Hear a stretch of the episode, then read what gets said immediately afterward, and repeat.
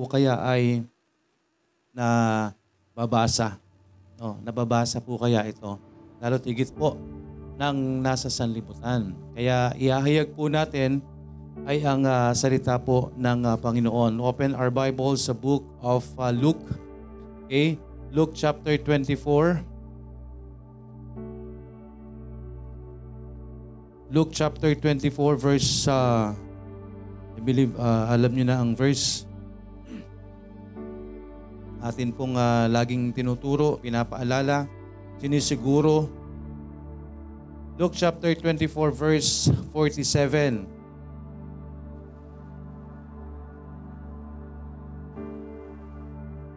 Yan na po ba? Luke chapter 24 verse 47. Basahin po natin ng uh, sabay-sabay. Ready? Read.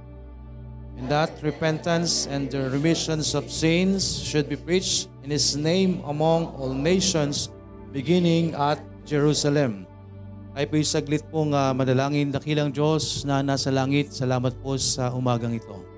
Salamat po sa inyo pong biyaya na kami po inyong uh, idinako sa bahay-sambahan because kung kami po bilang tao, Panginoon, at wala ang iyong banal na Espiritu, kami po ay baka nasa papahinga pa at nasa higaan no, sa mga oras pong ito.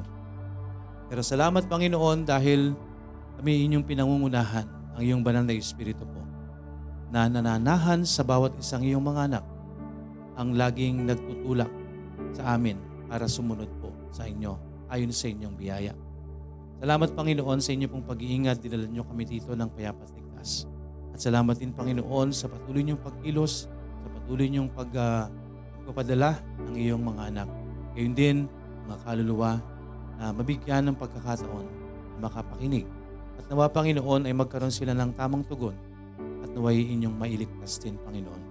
Salamat po Panginoon sa inyo na po namin tinatagubilin ang lahat ng ito at ang iyong lingkod. Patuloy niyo pong bigyan ng uh, kalakasan physically and spiritually, boldness and wisdom para maihayag ang iyong salita. Salamat po sa inyo po namin tinatagubilin lahat ng ito sa pangalan po ni Jesus na aming Panginoon at tagapagligtas. Amen. Ako po na pong lahat. Ito po ang nasa book uh, of Luke. Ito ay isa sa uh, Great Commission. No? Hindi lang po ito nasulat or nasulat in uh, other form because kung titingnan niyo po ang uh, Matthew, no, nandyan po ang Matthew chapter 28 verses 18 to 20. Gayon din po ang Mark chapter 16 verse 15. And then sa John chapter 20 verse 21 and then the same at with Acts chapter 1 verses 7 to 8. So yun po yung Great Commission. Ano po yung Great Commission? Ito po yung uh, kabilin-bilinan po ng atin pong Panginoon before He went back to heaven. Amen? Na atin pong uh, atin pong maibahagi. No? Look at chapter uh, 28 ng Matthew. Sabi po sa Matthew chapter 28, ito po ang, uh, actually ito ang madalas na ginagamit. Kapag uh, texto or uh, text ng Great Commission, Matthew ang ginagamit.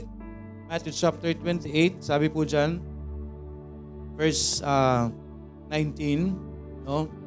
Go ye therefore and teach all nations, baptizing them in the name of the Father, and of the Son, and of the Holy Ghost teaching them to observe all things whatsoever I have commanded you, and lo, I am with you always, even unto the end of the world. So makita po natin dyan mga kaibigan na kailangan talaga natin pong uh, ituro, no? Kailangan po nating magbahagi at uh, kasama po natin ang uh, Panginoon. At ang uh, pagbabahagi ho natin, ang pag-share ho natin is hindi ho limited. No? Kailangan pag nag-share po tayo, anong sabi ng Panginoon? Teaching them to observe all things. Amen? Not some things, o hindi lang yung gusto mong sundin. Ang sabi ng Panginoon, ituro mo sa kanila lahat ng dapat nilang sundin. Amen? Kaya mga kaibigan, ang pagiging kristyano po, no? Ah, madali bang maging kristyano? Madali ba? Hirap. No? Madali po bang maging kristyano? Mahirap. Pero may biyaya po ang Panginoon. Alam niyo ba kung bakit magiging mahirap ang maging kristyano? Paano magiging mahirap ang maging kristyano? Kung ayaw sumunod. Kung ayaw magpasakop. No? Kung ayaw uh, tumalima. Kaya nandyan po yung salita ng Panginoon. Teaching them to observe all things. Lahat.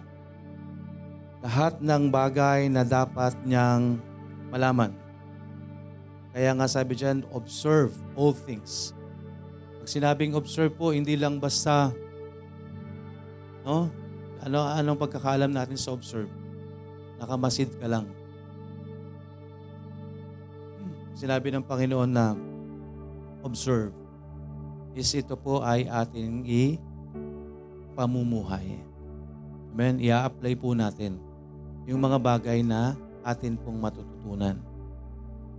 Kaya ang isang uh, ligtas ay hindi ho talaga yan matatahimik.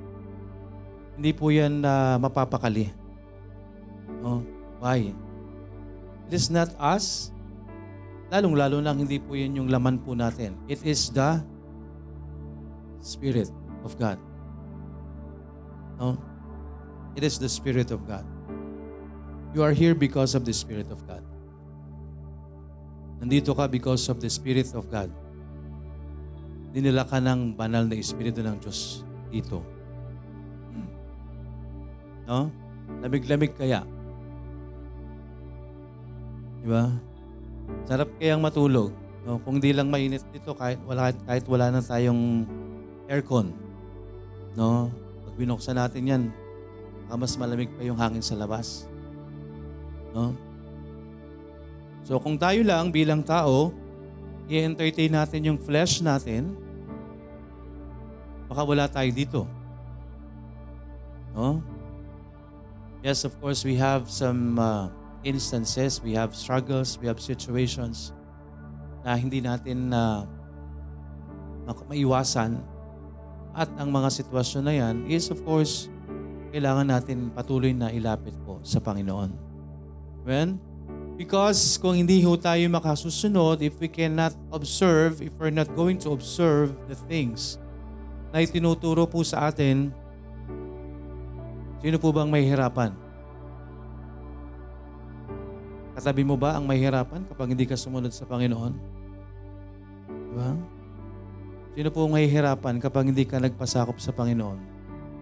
Tayo, sarili po natin, lalo na po if you have the Spirit, of God.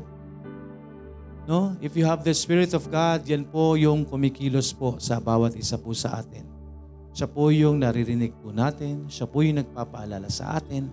Siya po yung nagre-rebuke sa atin. Amen?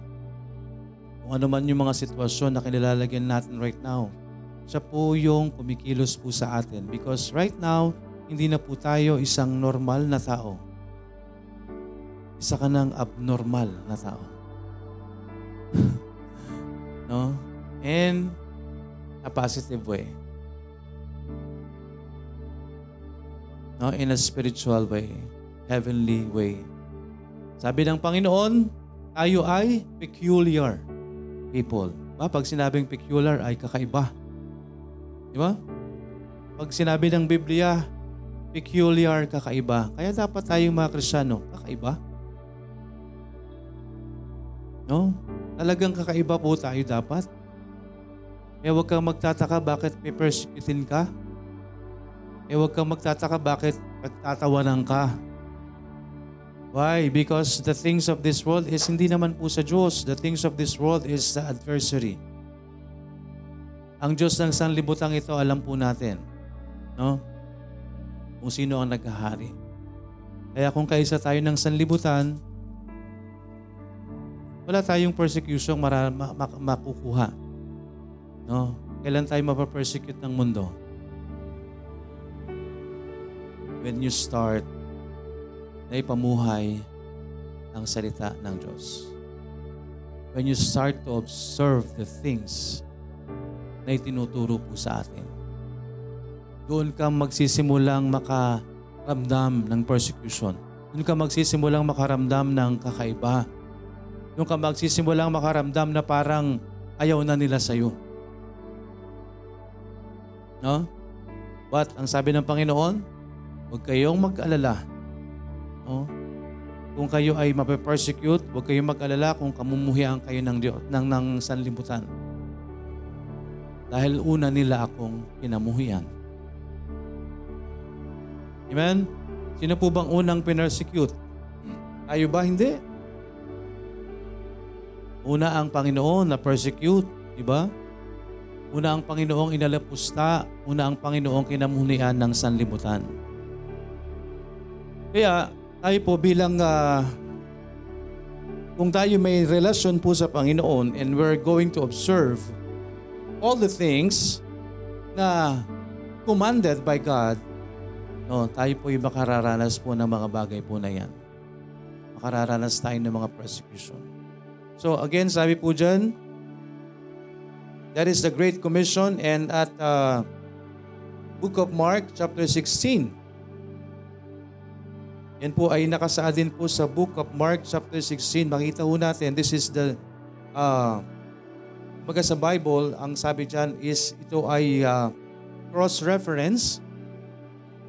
Ito ay uh, mga bagay na magpapatibay. No? Magpapatibay ng uh, sinasabi ng salita ng Diyos. Pero sabi nga, isang verse pa lang, talaga kung tayo ay may pananampalataya sa Panginoon, kahit isang verse pa lang yung nabasa natin, no? tayo'y magtitiwala na sa kanyang sinasabi. Mark chapter 16 verse 15. Ano pong sabi po dyan? And he said unto them, Go ye into all the world and preach the gospel to every creature. The gospel of Christ. What is the gospel of Christ? The gospel of Christ, it is what He did.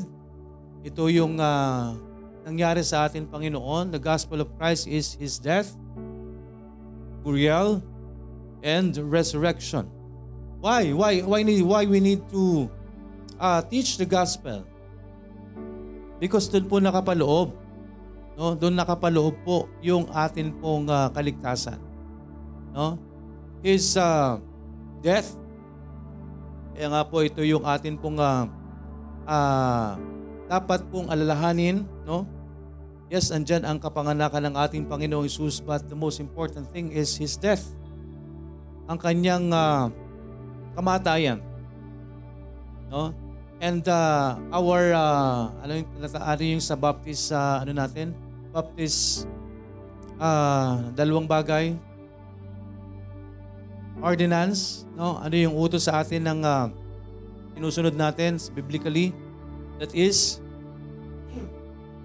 baptism and followed by Lord's Supper. No? Kaya nga sa Lord's Supper, sabi ng Panginoon, alalahanin nyo ito. Gawin nyo ito bilang pag-alala sa akin. Amen? Ang pinapaalala ng ating Panginoong Isus is His death. Amen?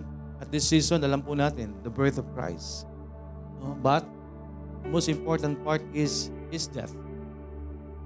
His death. Why? Because His death is the, the, the ano tawag dyan? The wages. Amen? Yun po yung uh, kabayaran ng kasalanan.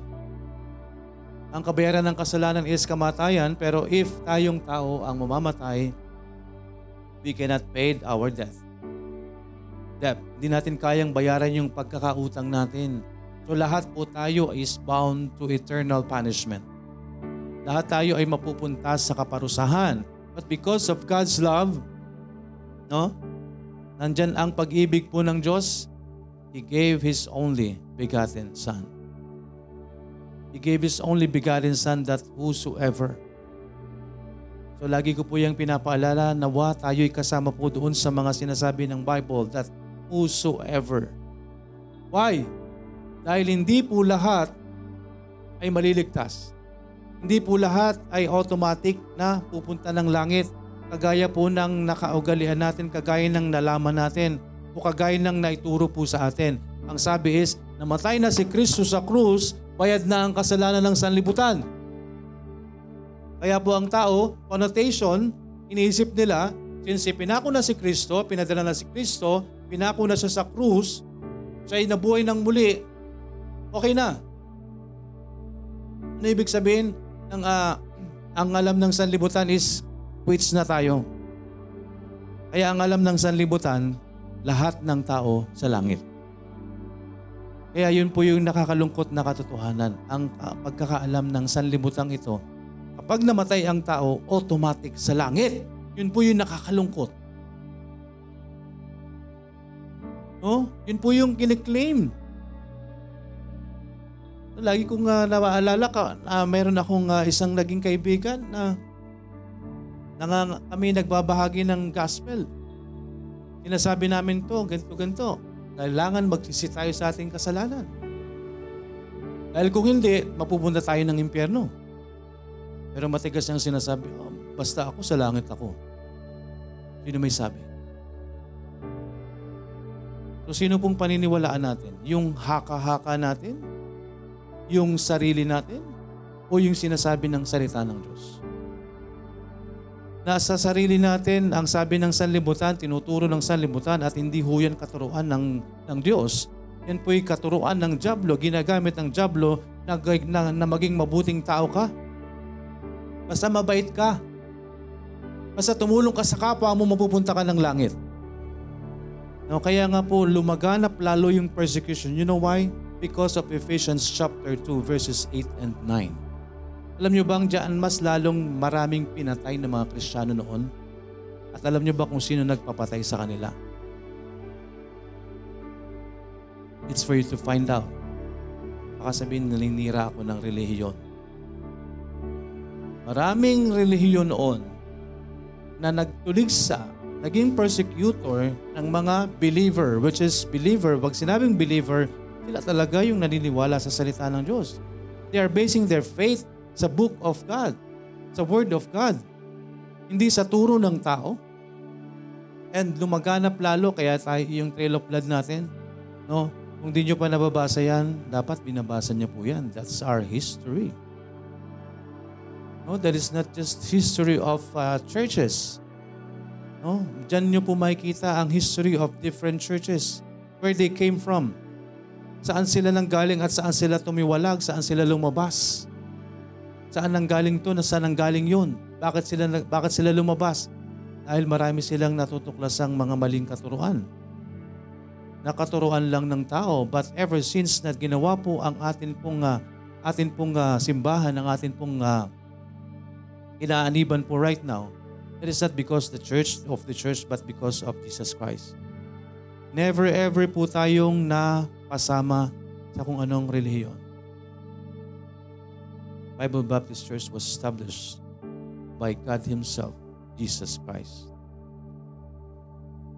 No? Marami din magkiklaim na sila din. Yung simbahan din nila ay nilalaga ng Panginoon. Magkakaalaman ho tayo based on the Bible. Not based on your knowledge. Not based on your history. If we're going to lay down our Bibles, no, if the different religions will lay down their our Bibles, the same Bibles, magkakaalaman po kung sino yung nagtuturo ng tama, nagtuturo ng at nagtuturo ng kasinungalingan.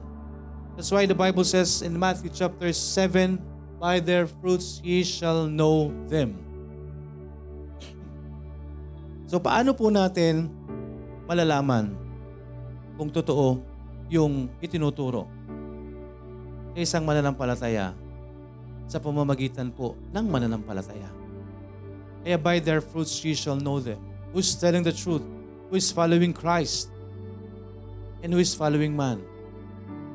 Kapag sinabi ng Diyos, uh, I am the way, the truth, and the life. No man cometh unto the Father but by me. It is by Jesus Christ alone.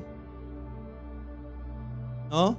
Kaya kung may reliyon na nagsasabing maliligtas ka by baptism, Go back to the Bible. Ano ang salvation? By Jesus Christ Himself alone. So if you're telling that your church can save, this church can save you, kung hindi ka kaanib sa simbang ito, hindi ka maliligtas, go back to the Bible. The Bible says, I am the way, the truth, and the life. No man cometh unto the Father but by me. Kaya hindi tayo nagtuturo na ang kaligtasan ay sa pamamagitan ng baptism. Kaya hindi tayo nagtuturo na ang kaligtasan ay sa pamamagitan ng pag-anib mo sa simbahan. That's why I'm telling you right now, you cannot be saved by the church or by this church. Hindi ka maliligtas sa pagsama mo sa Bible Baptist Church. Pero pwede kang maligtas sa pakikinig mo sa Bible Baptist Church. Yung totoong daan ng kaligtasan. We're not praising our church. Hindi natin tinataas yung church natin because wala hong matibay kung wala ang ating Panginoong Yesus. No? Kaya po ang kaligtasan, pwedeng may nagtuturo, not just the Bible Baptist, pero dapat naka-align tayo sa salita niya. If you're not aligned with the Word of God, then you are not oh, para sa Panginoon. Then you're not of God. Kaya ang atin pong pinang, pinaniniwalaan lang ho, ay ang salita po ng Diyos. That's why here, hindi ka pagbabawalan na magbukas ng Bible. No? The moment na ipinagbawal sa iyo ang pagbubukas ng Bible, there is something fishy. Ba't pagbabawalan ka magbukas ng Bible? Dahil malalaman mo yung katotohanan. Dahil malalaman mo na yung tinuturo nila ay salungat sa salita ng Diyos. Paano ka pasusunod sa kanila? So if you, you truly are have knowledge, kung meron ka talagang tamang katinuan, no? Mag, uh, maghanap ka. Huwag mong sabihin, dito na ako nagising, dito na ako mamamatay. Kasi kung yan ang ating pong magiging kaisipan, no? yan yung ating magiging connotation, I was born like this, I, I will die like this. I was born in this religion, I will die in this religion. Are you sure that you're going to heaven by staying in, in that religion na hindi nagtuturo ng tamang katuruan ng Biblia? Bible ang ating buksan. Hindi kung ano-anong babasahin. Babasahin na in-align sa sarili nilang katuruan. Para, para ano? Para Patunayan yan tinuturo nila is tama. That is based on their knowledge only, not the Word of God. Kaya nga po, malaman natin yung katotohanan, let's open our Bible. No? Ang tagal na ho nating tao sa mundong ito, hanggang ngayon hindi natin masiguro kung sa langit tayo o hindi.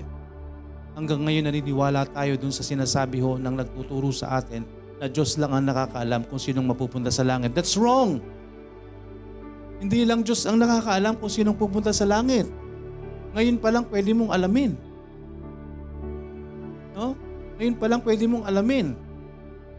I am the way, the truth, and the life.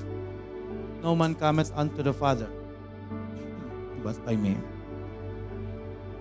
Not by good works. Sabi ko nga, because of Ephesians chapter 2, verses 8 and 9, no, lalong na persecute po yung mga our forefathers. Yung mga nauna po sa atin, yung mga naunang kristyano po sa atin, salamat na lang po sa Panginoon dahil sila ay nanindigan. Kaya po ang ating history, the Bible Baptist Church history is written on the blood. Ang ibig sabihin po, na pagduktong-duktong nila yan, yung trail, kaya nga sinasabing trail, no? Ano ba yung trail? Di ba ang trail is daan? Why? Bakit kailangan natin ng trail? Kailangan nating masusog.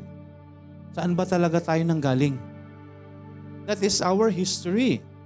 Kaya dapat binasa nyo na yan. History natin, our, the, the Bible Baptist Church that is not uh, established by kung sino man, but established by, him, by Jesus Christ Himself. Written on the blood. Why? Dahil marami pong na-persecute. Maraming pinatay. Dahil sa ano? Dahil sa kanilang pakikipaglaban dahil sa kanilang pagtatanggol sa salita ng Diyos. Dahil sa pagsunod nila sa Diyos. Dahil sa pagsunod nila sa salita ng Diyos. Ito yung sinasabi ng Diyos, kaya hindi sila susunod sa tinuturo sa kanila.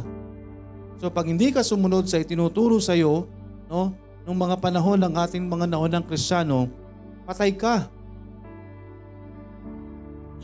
Sa panahon ni Kristo lang, kapag ang isang tao ay nag-profess, sigurado tayong saved.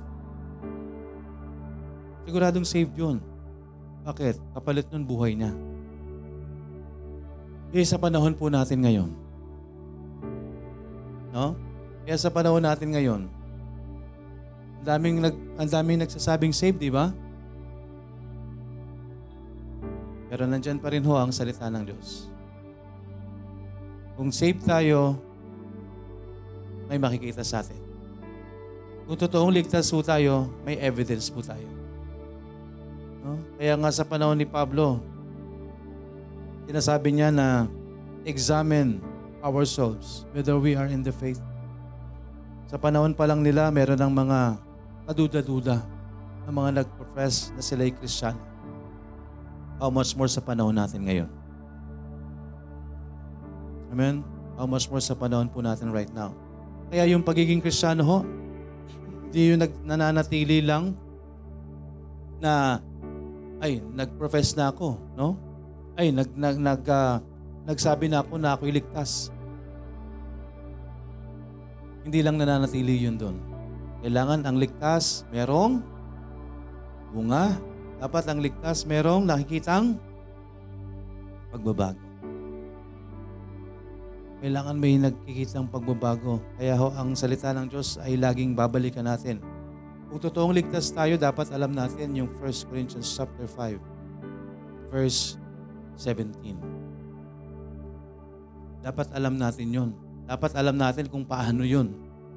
Therefore, if any man be in Christ, he is a new creature. All things are passed away. Behold, all things are become new. Kaya po, tayo nandito, nasa loob tayo ng simbahan ng Diyos, hindi dahil nagmamalinis tayo, no? Hindi. Dahil kailangan natin ng biyaya ng Diyos para makapagpatuloy. Kailangan tayong laging paalalahanan po ng salita po ng Diyos. Wala hong matuwid sa mundong ito. Pero kung wala pa tayong salita ng Diyos, wala tayong kaligtasan, eh nasan kaya tayo ngayon? No? Alam kaya natin na kasalanan yung gagawin natin? Pero kaya magre-rebuke sa atin na mali yung gagawin natin bago natin gawin?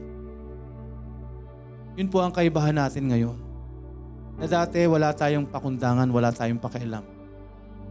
Hindi natin alintana yung paggawa ng kasalanan. Pero right now, para tayong nahihirapan. Amen?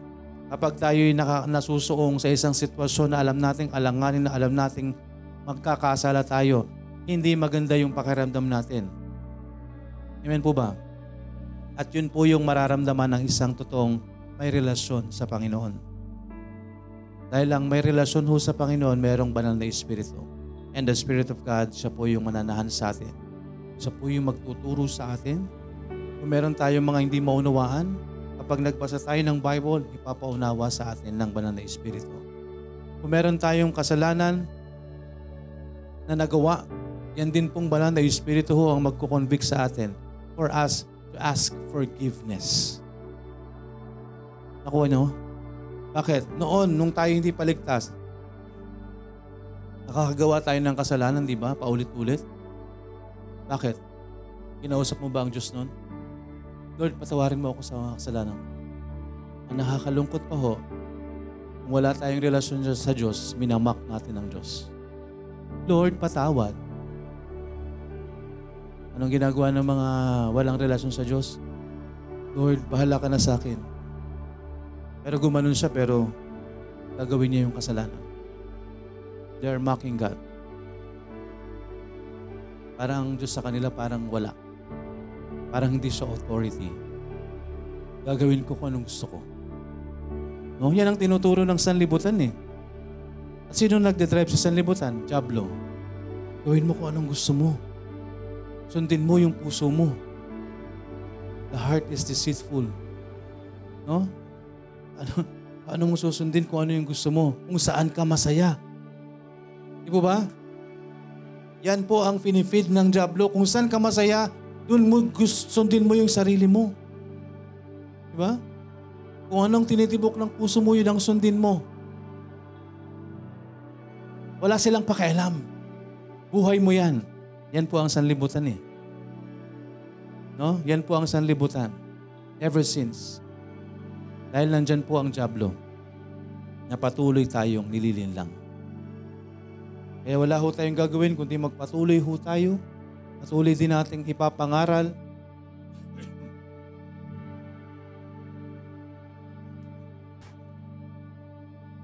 Patuloy ho nating ipapangaral po.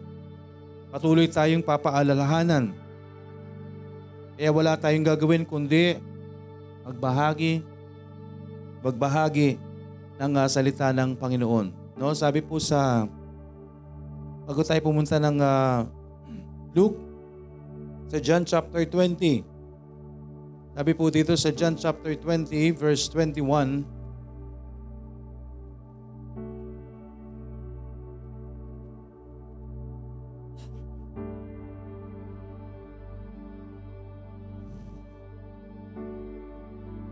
Verse 21, sabi po dyan, John chapter 20 verse 21, Then said Jesus to them again, Peace be unto you, as my Father hath sent me, even so send I you. Okay, so ito po is the, uh, ang tawag dito, cross-reference po ng uh, Great Commission. And sa Acts po, may nasulat din po sa Book of Acts, Ano pong sabi sa Book of Acts, chapter 1, verses 7 to 8.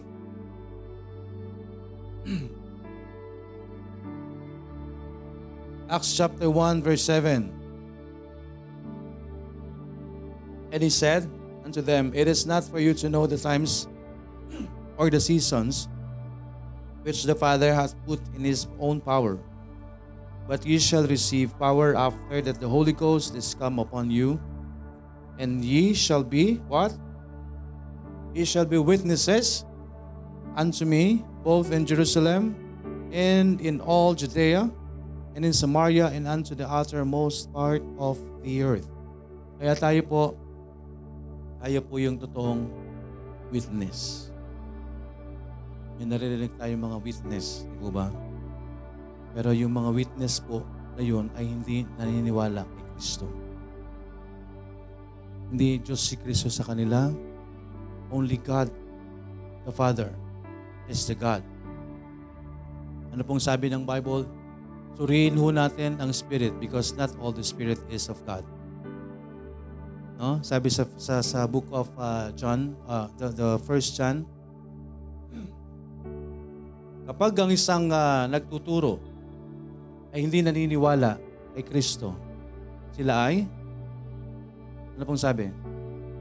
Punta, na, punta tayo doon. Search the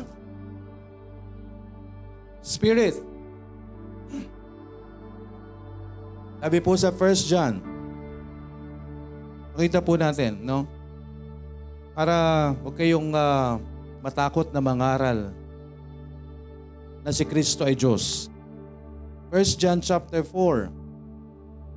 Beloved, so ang pinapatungkol lang po dito, tayo, mga ligtas, ano pong sabi dyan? Beloved, anong sabi? Paniwalaan nyo ba lahat? Di ba? Kaya po mga kaibigan, tayo po, lalo na po tayo, no, yung uh, sabi natin, sa mga mahal natin sa buhay, no, ito po yung isang uh, may advise ho natin. Sa mga mahal natin sa buhay na hindi pa nakakasiguro ng kaligtasan at gusto nating malaman yung totoong kaligtasan, hindi po lahat ng nagtuturo sa atin, papaniwalaan natin. Kasi may mga ganun po eh. Ay ako kahit sinong, magtu- kahit sinong dumating dito, tinatanggap ko kasi sa Diyos yun eh. No! Hindi lahat ng humahayo ng gusto magbahagi sa iyo ay sa Diyos. Sige, pakinggan mo first time, isang beses, suriin mo anong tinuturo. Kung hindi ayon sa Bible, buksan niyo yung Bible. Kaya dapat tayo, kung wala tayong kasiguruhan ng kaligtasan, meron tayong salita ng Diyos, may Bible tayo. para maging guide natin. Siguro first time, tanggapin mo. Kung talagang gusto mong matuto, tanggapin mo silang lahat. Pero i-examine mo kung sino sa kanila ang sa Diyos. Paano mo malalaman? Salita ng Diyos. Because ang sabi ng salita ng Diyos, My beloved, believe not every spirit. So tingnan niyo po dyan, the spirit there is small, letter S. No, that is not the spirit of God, but the spirit of man. Okay? Maliwanag na po ba tayo doon? When we say spirit, kapag nakita nyo the spirit is capital S, that's pertaining to God. But if it's small letter S, that is the spirit of man. Tayo bilang tao. So believe not every spirit. Ibig sabihin po, kung ikaw, nakikinig ka ng salita ng Diyos, hindi lahat ng nagbabagi sa'yo, pakikinggan mo. Okay? At tayo din, no? Tayo din lalo na po. Kung tayo po ay meron na pong kaligtasan, no? Tapos nakapakinig tayo ng ibang katuruan, abay, tayo po yung magsuri. Huwag ho tayong basta-basta makikinig. Amen? Huwag tayong basta maniniwala. Kailangan susuriin ho natin. Lalo na kung tayo, sigurado na tayo sa ating kaligtasan. Amen? Believe not every spirit, but, sabi dyan, try. So hindi ho masamang magsuri. No? Kung kay, ikay na first time mo makapakinig ng Bible study, magtanong ka. Try every spirit. I-try ho natin. Ano ibig sabihin?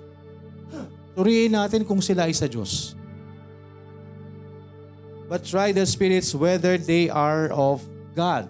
Why? Because many false prophets are gone out into the world. Marami na pong mga ngaral na bulaan. Kaya pag may nawa napapanood kayo ng mga sa YouTube, no? Pag uh, mag-iingat din ho kayo sa kakapanood.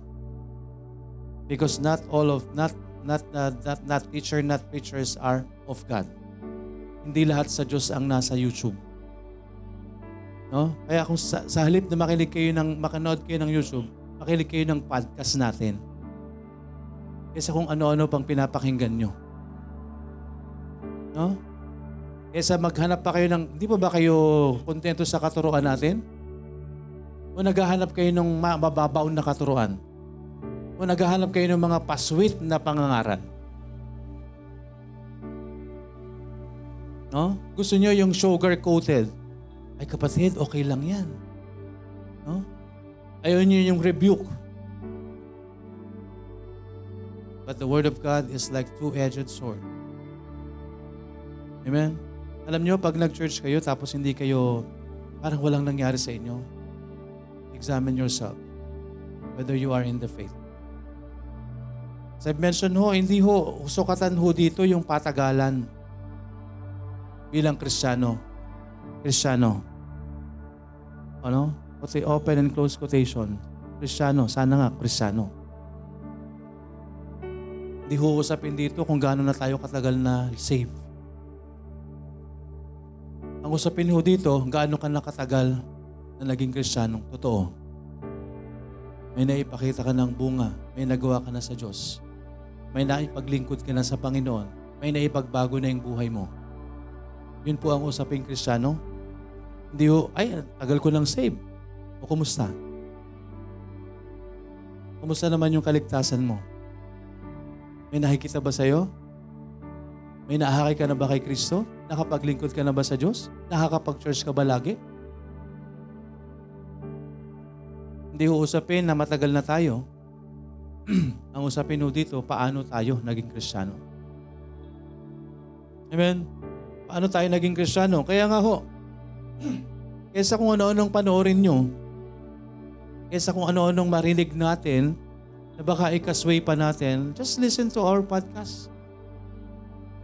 That's a reminder. No, as I mentioned ho, kahit ako, nakikinig po ako ng podcast. By the way, podcast is ito po. Yung mga preaching natin every Sunday, every Wednesday kung meron. So lahat po yan ay recorded para nababalikan. That is the podcast na pwede rin pong i-share. Bukod dun sa ating FB Live. Amen po. Not all the Spirit is of God. Meron kayong mapapanood dyan na believe in yourself. No? Believe in the power of yourself. No? Sasabihin sa'yo, ikaw ang may control sa buhay mo, yourself. Ang sarili mo ang magpapatakbo na yung sarili ng iyong buhay. May napapanood ba kayong ganyan? No? Napakarami hong followers nun. Bakit? Walang rebuke. No? Come as you are. Yes, we will come as you are sa Diyos. Tatanggapin tayo ng Diyos kung sino tayo, pero hindi ibig sabihin na kapag tumanggap ka sa Diyos, mananatili ka kung sino ka. Dahil ang, Diyo, ang nasa Diyos may pagbabago. No, darating ka ditong makasalanan, ano paglabas mo, nagsumuko ka sa Diyos, unti-unti kang magbabago, hindi ka mananatiling makasalanan. Yun ang totoong may Diyos. Yun ang totoong sumasamba sa Diyos. Yun ang totoong pangaral. Hindi yung umaattend ka ng church, tuloy-tuloy ka kung ano ka. Hindi totoong sa Diyos yun. No, sasabihin mo, ay dito ka na lang kasi dito walang bawal. Hello! Lahat ba hinayaan ng Diyos? Kung babalikan po natin ang Biblia, no? Bago lumabas po yung summary ng Ten Commandments, napakarami yung utos ng Diyos. Napakaraming Bible accounts, biblical accounts na puro utos ng Diyos. Kaya mong sundin? Sa ganto, sa ganyan, sa ganon, sa ganon. Kailangan ganto, kailangan ganyan. Gusto nyo ba ganon tayo? Di numero? Mga kaibigan, nabubuhay na tayo sa biyaya ng Diyos. Mapalad na tayo. Pero hindi ibig sabihin na may biyaya ng Diyos ay sasamantalahin natin. Gagawin nating lisensya. Okay lang yan, mabiyaya ang Panginoon. Ah, mga kaibigan, kung anak ka ng Diyos, darating sa punto, matatapos. Yung biyaya ng Diyos because there is sin unto death.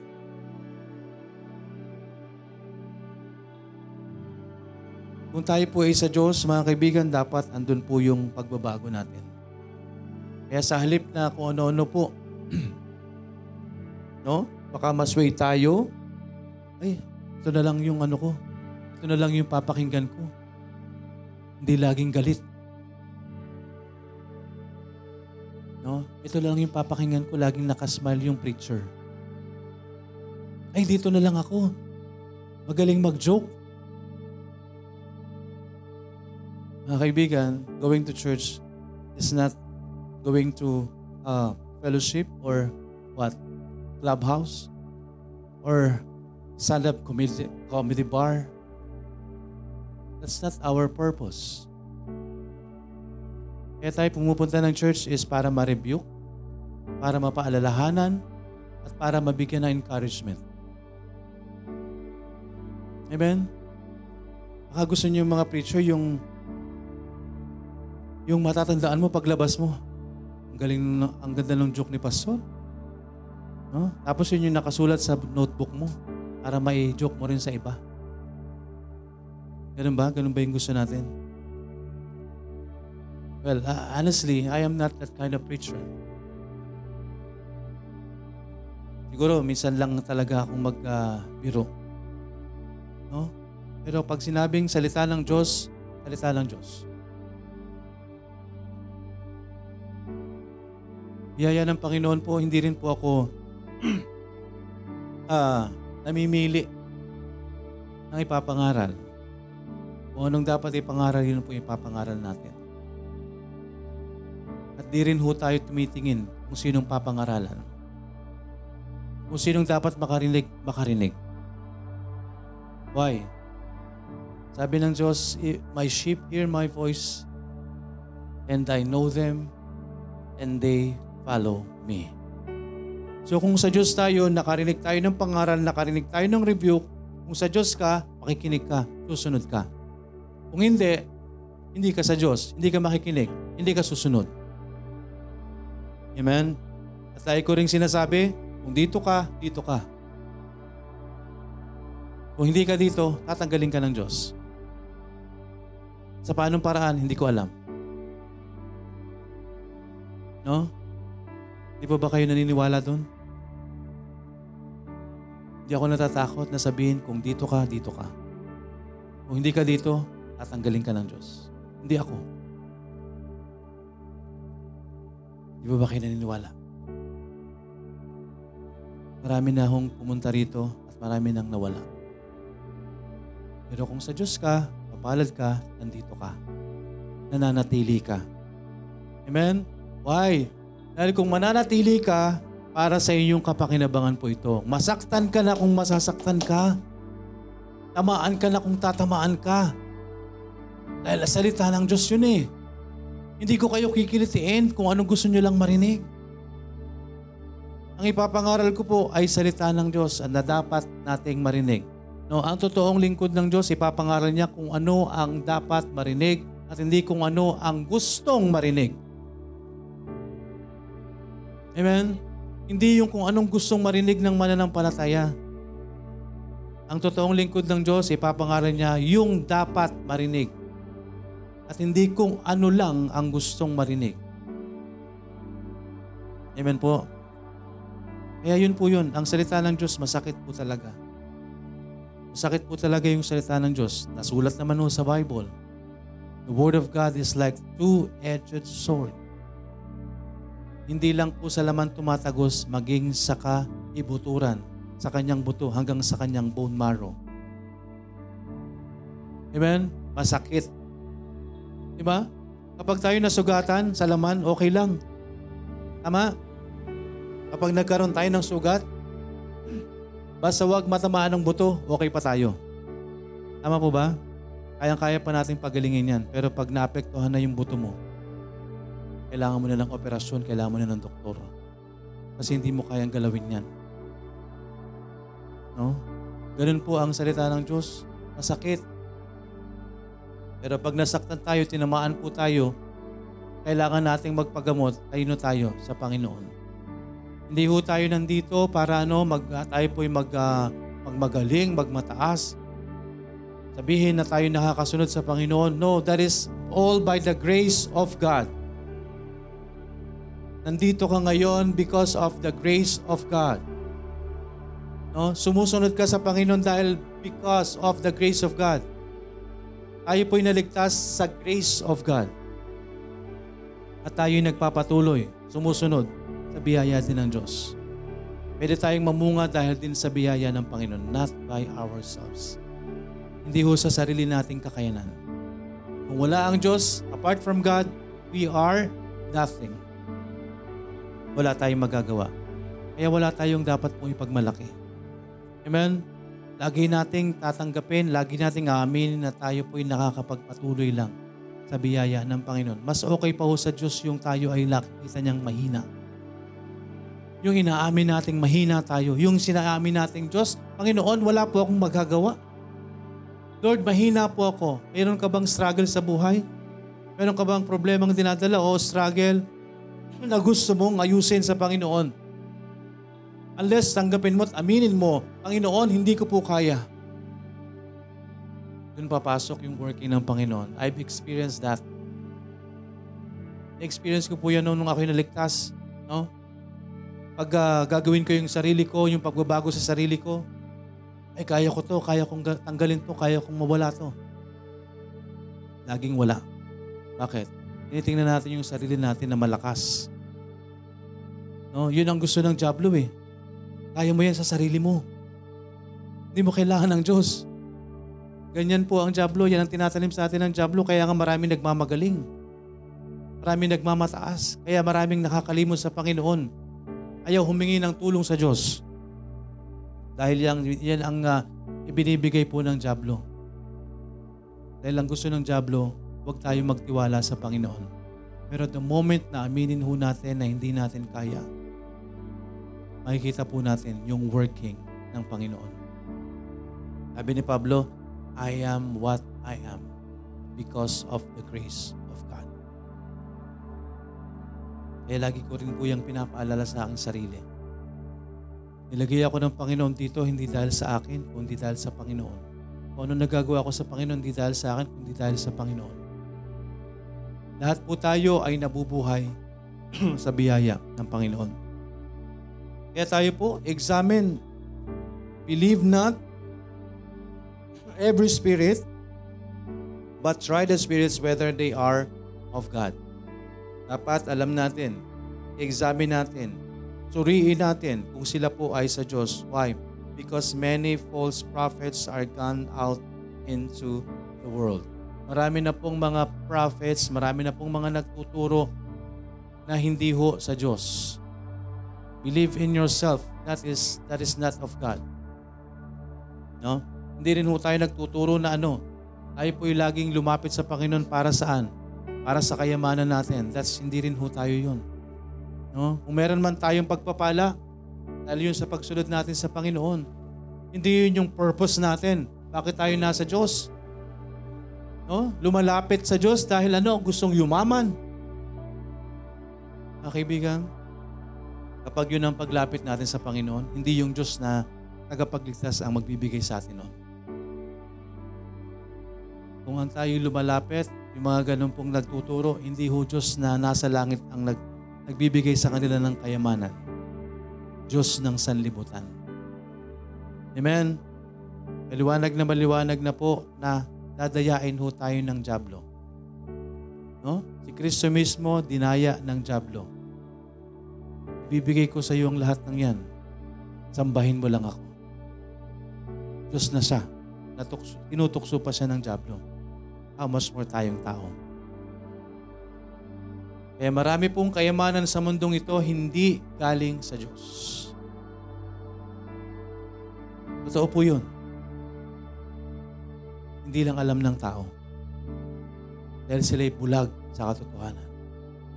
Akala nila pinagpapala sila ng Diyos. No. Galing po sa Diablo ang lahat ng yan kung wala kang relasyon sa Diyos. Kung wala kang relasyon sa Panginoon. Kaya mga kaibigan, sabi ng Bible, aanin mo yung kayamanan ng sanlibutan kung mapapahamak ay yung kaluluwa. Amen? Kaya mapalad pa, sinasabi ng Panginoon eh. Okay nang maging mahirap ka. Yun po yung sinasabi nun, hindi ibig sabihin na maghirap tayo. No. Kung hahangarin nating yumaman at wala ka rin lang sa Diyos, okay nang mahirap ka. Blessed is the poor, ang sabi ng Panginoon. Because ang tao naghahangad ng kayamanan. Pero kung ang tao may kayamanan pero walang Diyos, kawawa.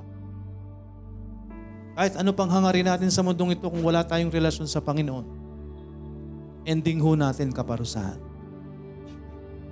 Pero kung tayo po, ikahos o sapat lang yung kayamanan, yung nakukuha natin, mapalad tayo dahil ang kayamanan natin ay ang Panginoon. Amen? At ang kayamanan natin, no, ay nasa langit. Are we ready to inherit? No? Are you one of the inheritance of God? Amen po. Nawa tayo, ang hangarin natin yung ipamamana ng Diyos. Hindi yung, yung mana sa sanlibutan. No? Yung mga kayamanan sa sanlibutan. Huwag yun yung hangarin natin. Pero sabi nga po, ang blessing ng Panginoon, ang totoong blessing, makakamit lang ho natin kung nasa Panginoon ho tayo. Kung pinagpapala tayo ng Diyos, pero nasa Panginoon tayo, maliwanag na maliwanag ho blessing ho ng Diyos yan. Pero kung may mga may mga natatanggap tayo mga pagpapala, lalo na kung wala tayong relasyon sa Panginoon, sigurado po, masakit na katotohanan. Hindi po galing sa Diyos yan dahil nagpapala din. Hindi nagpapala, nagbibigay din ho. No? Pinandaraya nga yan ng Diablo eh. No? Si Kristo nga eh, inofera niya ng sanlibutan eh. Nakikita mo ba yan? Lahat ng yan mapapasayo sabi ng Diablo kay Kristo, sambahin mo lang ako. Kaya po yung sanlibutan, kung hindi ho sila makikinig sa Diyos, unknowingly, kung hindi nila alam na ang Diablo ang kanilang sinusunod. Na yung Diablo yung kanilang sinasamba. Na ang Diablo ang kanilang inaasahan sa lahat ng bagay. Yan po yung katotohanan. Yan po ang masakit na katotohanan po sa sanlibutan ito. Kaya sa atin po mga kaibigan, mga mahal sa buhay na nakaka uh, makinig, no, nawa ay maunawaan ho natin na masasabi lang ho natin na blessing ang isang bagay kung totoong nasa Diyos po tayo. Dahil nakasisiguro ho tayo na yung mga bagay na, na, na natatanggap natin galing sa Panginoon. Amen? Dahil pwede ho tayong silain ng kaaway. Pwede tayong dayain ng kaaway. No? Kahit nga yung mga Kristiyano eh. Di ba? Kristiyano ka na pero pwede ka pa rin masila ng kaaway eh. No? Sa halip na marami kang panahon sa Panginoon, sa napupunta yung panahon mo? Sa makamundong bagay. Kaya hindi ho tayo, ibig sabihin ligtas na tayo, ligtas na tayo sa kaaway. Actually, lagi tayong target ng kaaway. Ang ayaw ng kaaway yung maglingkod tayo sa Panginoon. Ang ayaw ng kaaway magamit tayo sa gawain ng Panginoon. Ang ayaw ng kaaway manatili tayo sa presensya ng Panginoon. Ayaw ng, ka ayaw ng kaaway na tayo sumunod sa kalooban ng Panginoon. Kapag nangyari yun, dun po papasok po sa atin, mahuhulog tayo sa pagkakasala. Amen? Because not following the will of God is disobedience. Ang hindi pagsunod sa kalooban ng Panginoon ay pagsuway. At ang pagsuway po ang bunga ng kasalanan. Amen? There is the instruction, the Word of God, do not eat the fruit of the tree of the uh, knowledge of good and evil. That's the instruction. And they disobeyed that instruction. Doon nagsimula yung kasalanan. So if we're not following the will of God, if we're not following the instructions of God, mahuhulog tayo sa kasalanan by disobedience. At ang disobedience na yan, pwedeng magbunga ng iba't ibang anyo ng kasalanan. Amen?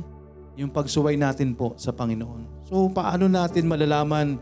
No, sabi po dyan, many false prophets are gone out of the world. Hereby know you the Spirit of God. So, alamin natin, ano po ba? Or sino po ba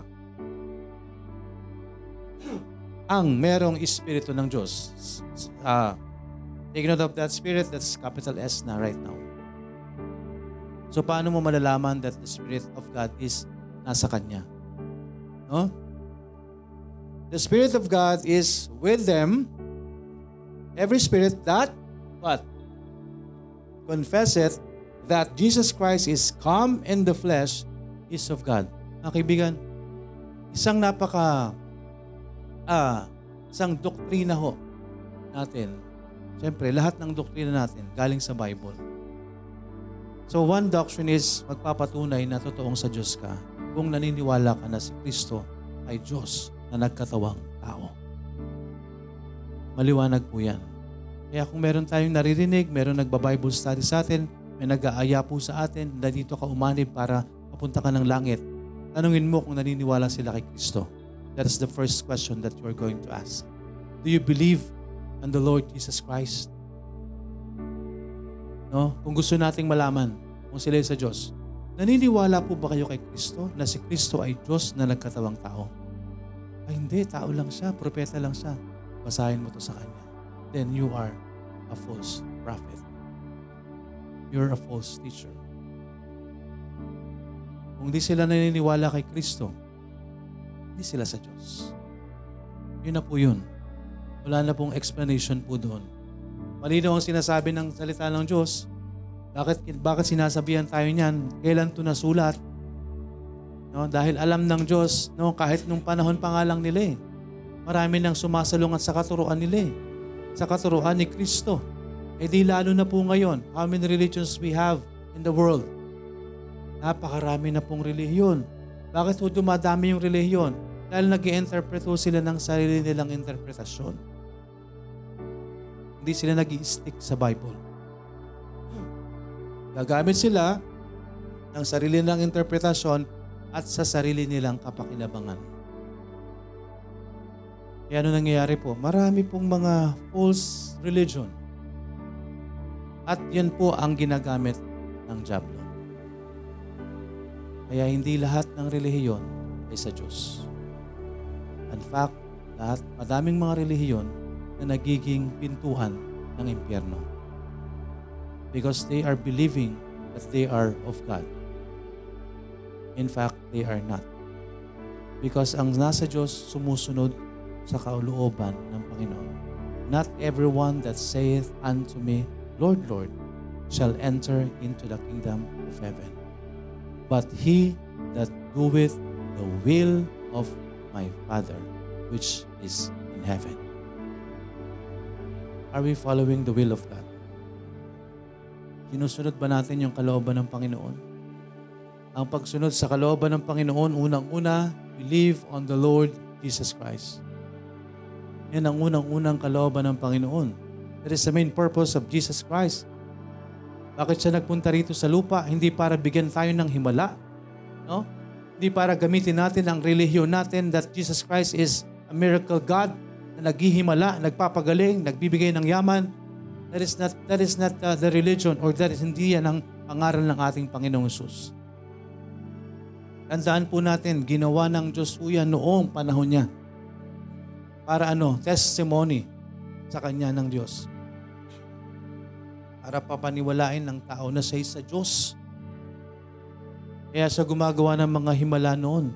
Pero anong nangyari? Na-misinterpret ng tao.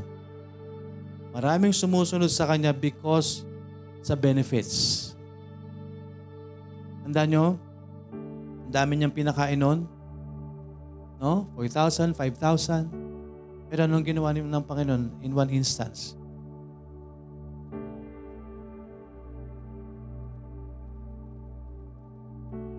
Anong ginawa ng Panginoon noon?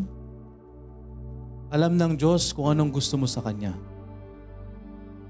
Diba? Yes, andyan po ang Diyos. Gumagawa po sa atin. Si Kristo noon gumawa ng mga himala. Pero that's not His main purpose. That is His just uh, testimony. Testimony niya yon para patunayan ano, na siya ay Diyos. Na siya ay padala ng Diyos. Pero iba ang gusto ng tao. Ang gusto ng tao magkaroon sila ng king. Ang gusto ng tao magkaroon sila ng instant ano, instant food, instant blessing, instant healing. Yun ang tingin nila kay Kristo noon. Kaya alam ng Diyos, sumusunod lang kayo sa akin dahil gusto nyong meron kayong napapakinabangan sa akin eh, ang sabi niya.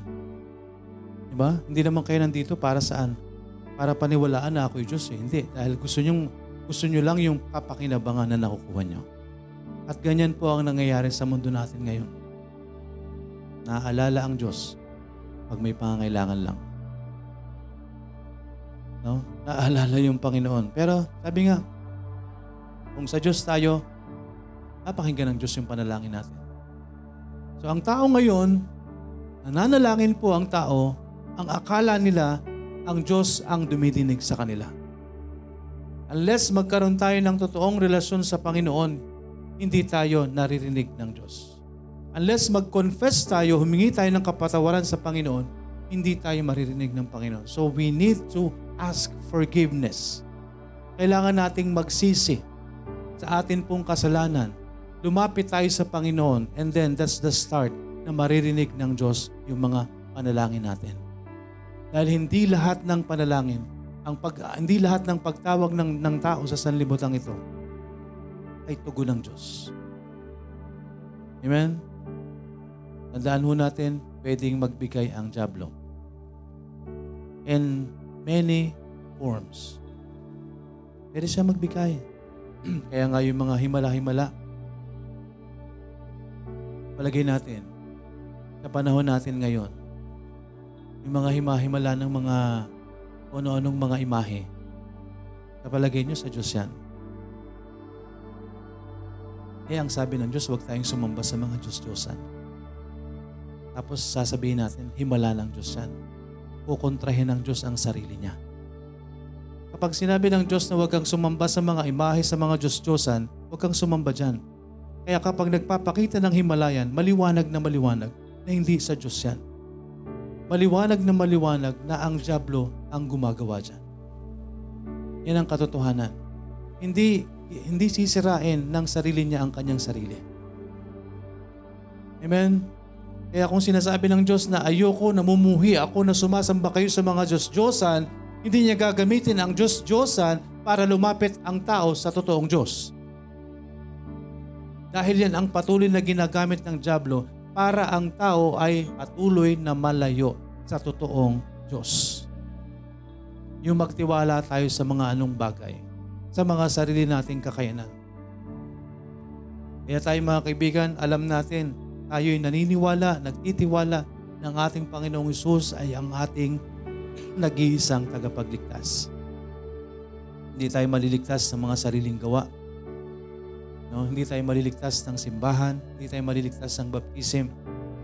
Maliligtas lang tayo sa pamamagitan ng atin pong pananampalataya sa atin pong Panginoong Yesus. Amen? Kaya dapat ituro ho natin bakit tayo lalapit sa Panginoon dahil tayo ay makasalanan. That is the main purpose of Jesus Christ. Kaya siya pumunta rito because of sin. Dahil sa makasalanang sanlibutan. Jesus came not to call the righteous but sinners to repentance. Amen? Kaya sa Great Commission po, yung binasa ho natin, no? At dyan po tayo magtatapos. By the way, tuloy ko lang po itong sa 1 John. No? Kaya tayo, alam natin kung sino po yung nasa Diyos. Every spirit that, as, yeah, take note, hereby know ye the Spirit of God, pertaining to God Himself pertaining to the Spirit of God, the capital S. Paano natin malalaman na meron silang Espiritu ng Diyos? So, every, again, anong sabi dyan? Small letter na naman. Tama? So, tas, sa tao na naman po yan. Every spirit that confesseth that Jesus Christ is come in the flesh is what? So, lahat ng nagtitiwala, lahat ng naniniwala na si Kristo ay Diyos na nagkatawang tao ay sa sa Diyos.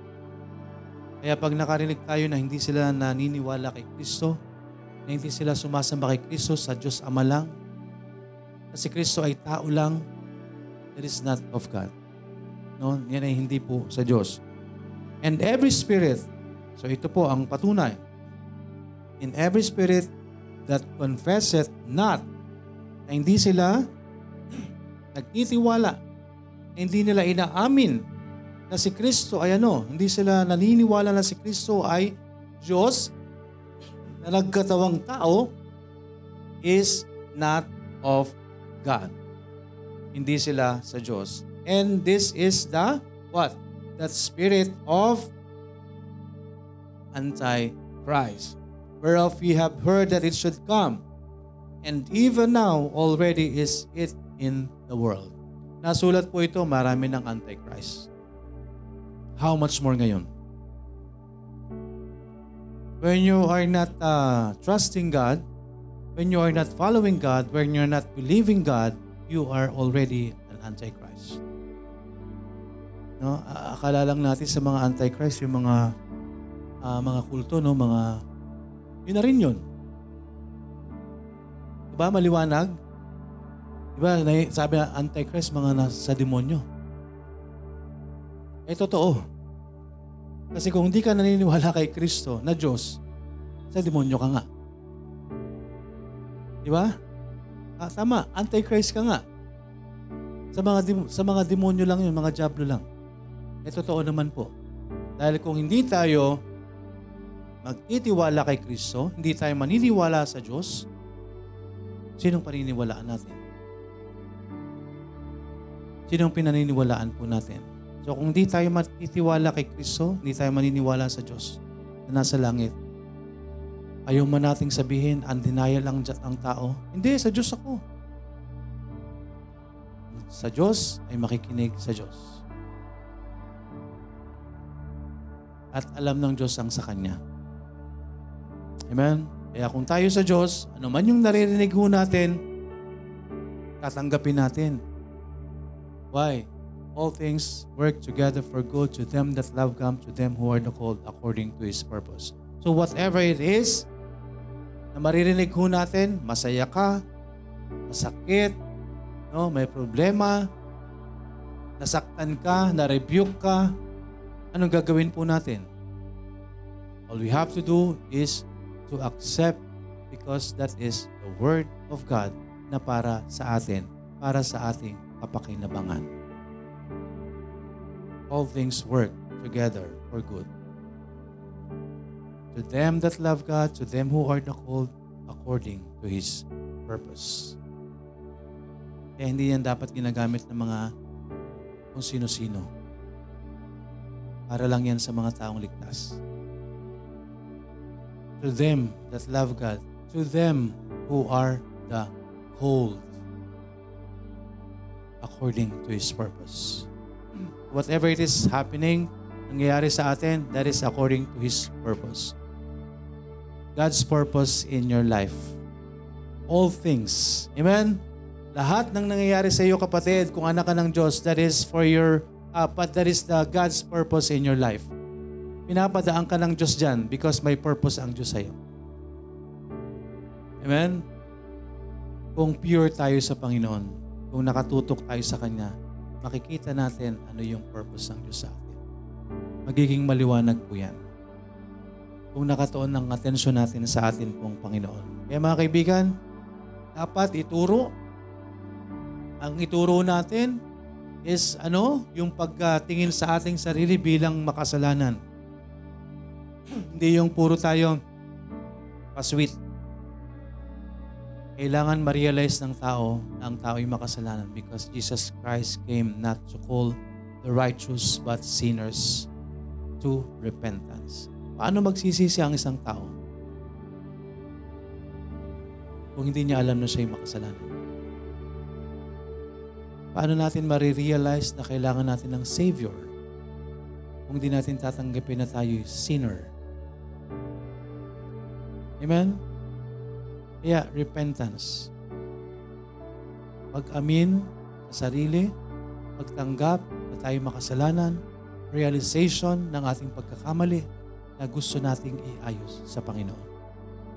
Repentance or repentance is not works. Repentance is just change of mind, pagbabago ng kaisipan, realization na may mali tayo, and gusto nating makipag-ayos sa Panginoon. Kung totoo yun sa ating sarili, patatawarin ka ng Diyos. Maliligtas tayo. Amen?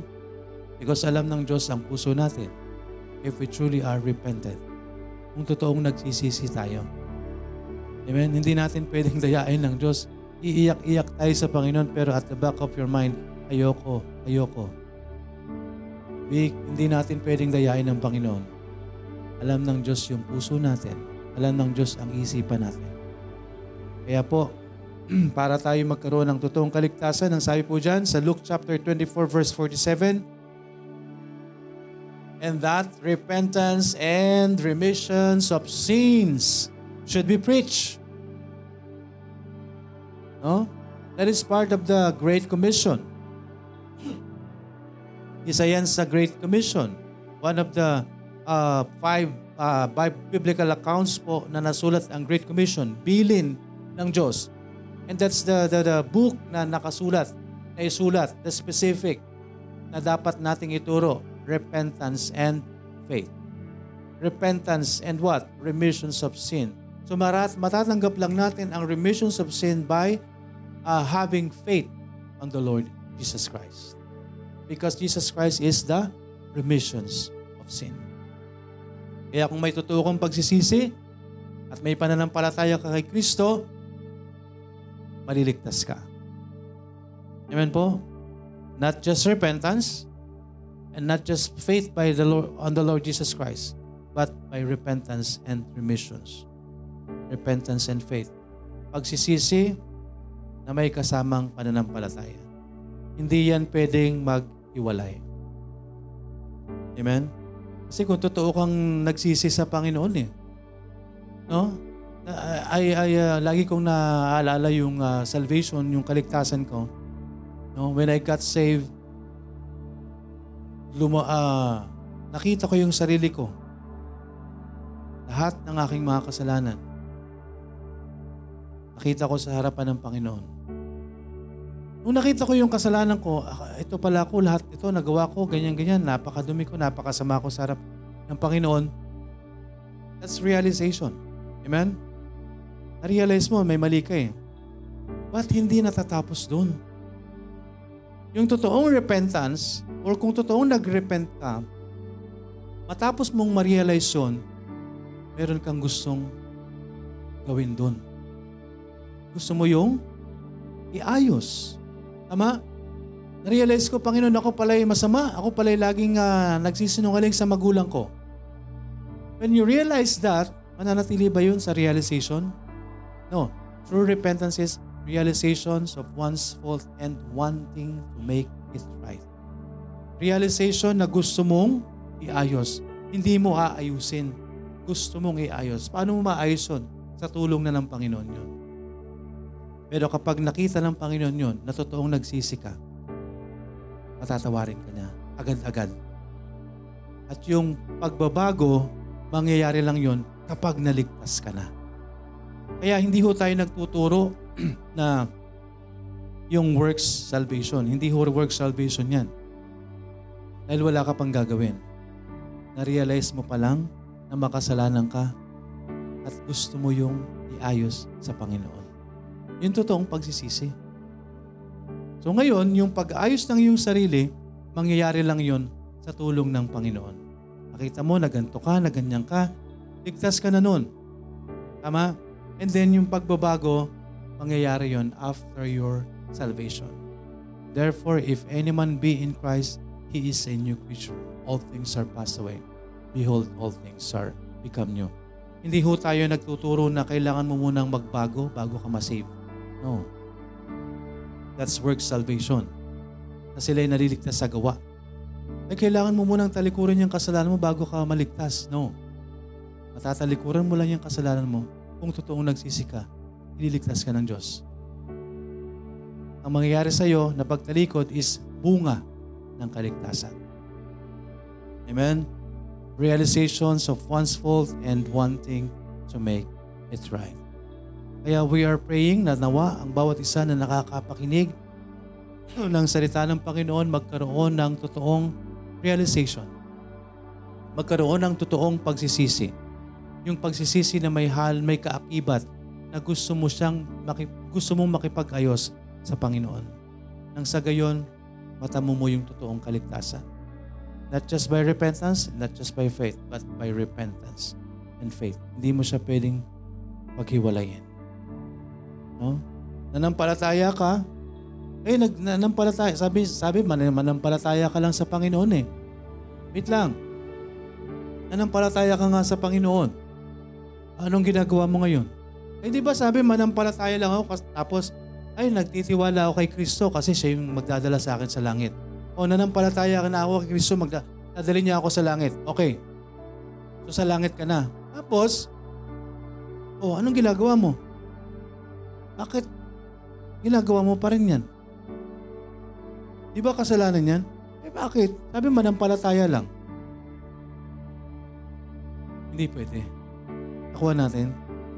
Hindi pwede na gusto mo sa langit, pero ayaw mong iwan yung kasalanan. No? Ang tinuturo natin, huwag mong iwan muna bago ka masave. Hindi. Tingnan mo kung gusto mong iwanan yan. Yun yung totoong pagsisisi. Amen? May kakibat na realization na gusto mong makipagayos.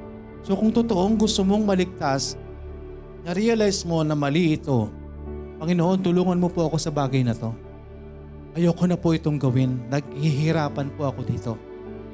Gusto ko pong iligtas niyo po ako. And then, ililigtas ka ng Panginoon. And then, nung nasave ka na, yun papasok ngayon. Hindi natin magagawa po na baguhin yung sarili natin kung wala tayong totoong kaligtasan. Bakit? Kailangan natin ng banal na Espiritu ng Diyos. Yan ito ang mag nangunguna sa atin. Yun yung kikilos sa iyo. Yun yung magsasabi sa iyo na, Uy, bumangon ka na. Mananambahan ka. Diba? Siya yung maglilid sa atin. So ngayon, yung mga kasalanan natin, oh, anong ginagawa mo? Di ba yun yung, di ba yun yung kinonfess mo sa akin? Di ba gusto mo nang tanggalin yan? Ang banal na Espiritu ang gagawa sa atin yan. Amen? Kaya unless na aminin natin na hindi natin kaya, naiwanan itong mga kasalanan na ito, hindi tayo tutulungan ng Panginoon. Dahil gusto ng Diyos na ipagkatiwala natin sa Kanyang lahat. Binigyan tayo ng kalayaan sa natin gagamitin. Binigyan tayo ng kalayaan ng Panginoon, sinong sasambahin natin? Ang Diyos na buhay o ang Diyos ng sanlibutan? Kaya kinakailangan po natin magkaroon ng totoong pagsisisi at pananampalataya sa ating Panginoong Isus nang sa gayon makamit natin ang totoong kaligtasan. Because Jesus Christ came not to call the righteous. Hindi yung magsasabing sila matuwid, but sinners to repentance. Mga makasalanan na handang magsisi. At ang totoong pagsisisi ay kaakibat na nais mong makipag-ayos sa Panginoon. Amen? May plano kang makipag-ayos sa Panginoon. Wala ka pang gagawin. Kaya po yung repentance is happening in the mind.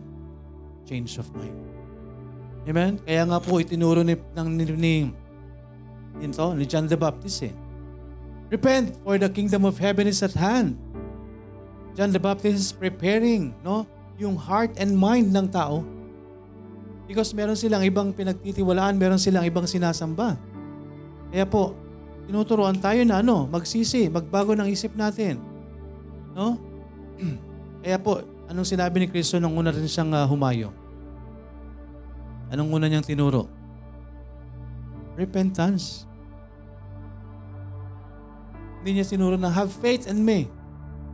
No, hindi. Kailangan mo muna mag, uh, mag, mag, maging maayos ang iyong kaisipan. No? And kailan pumasok yung pananampalataya? Nung namatay na si Kristo. Kaya yun yung sa atin. Kailangan nating ayusin yung kaisipan natin bago tayo totoong magkaroon ng pananampalataya sa ating Panginoong Yesus. Because kung hindi, magtitiwala tayo ng walang kabuluhan. Mananampalataya kay Kristo, sabi manampalataya ka lang eh. Pero yung kasalanan mo, wala kang plano. Di ba? Kaya repentance and remissions of sins should be preached. Sa gayon, matamo po natin yung totoong kaligtasan. Amen? Purihin po ang Panginoon, purihin ang kanyang salita, tayo po'y manalangin. Kakilang Diyos na nasa langit, salamat po sa umagang ito, salamat po sa inyong salita, salamat po sa inyong pong paalala. At sa bawat isa, Panginoon, na nandito po sa inyong bahay sambahan, kayo po ang nakakaalam ng aming mga puso at isipan. Nawa hindi nasayang ang iyong mga salita. Alam niyo po, nandito kami sa loob ng bahay sambahan, pero kayo rin po ang nakakaalam ng aming mga puso at isipan kung nandito rin sa loob ng simbahan. Kaya patawarin niyo kami, Panginoon, sa anuman pong mga pagkakasala at mga pagkukulang. Tanggalin niyo po anuman pong mga pain ng kaaway para hindi kami makasunod sa inyong kalooban. Tanggalin niyo anuman pong mga bagay na bumabagabag, gumugulo, ang panggugulo ng kaaway. Tanggalin niyo, Panginoon, at kami makapagpatuloy ayon sa inyong mayamang biyaya. Lord, tulungan niyo kami makasunod sa inyong kalooban. Nang sa gayon, hindi kami pasukin ng tukso ng kaaway. Salamat po. At kayo na po ang kumilos sa bawat isa. Sa mga kasama rin po namin dito sa messenger room, Panginoon, naway masiguro din po namin yung amin pong mga relasyon sa inyo. At sa nandito sa loob ng bahay, sambahan, Panginoon, nawa, bawat isa ay magkaroon din ho ng tamang relasyon sa inyo. Salamat po, Panginoon. Sa inyo po namin uh, dinadalangin lahat ng amin pong mga dalangin at higit sa lahat ng amin pong mga uh, mahal sa buhay na mga wala pang kaligtasan. Sa inyo po namin uh, pinagkakatiwala, Panginoon. Salamat po sa inyo na po namin dinadalangin ang lahat ng ito sa pangalan po ni Jesus na aming Panginoon at tagapagligtas. Amen.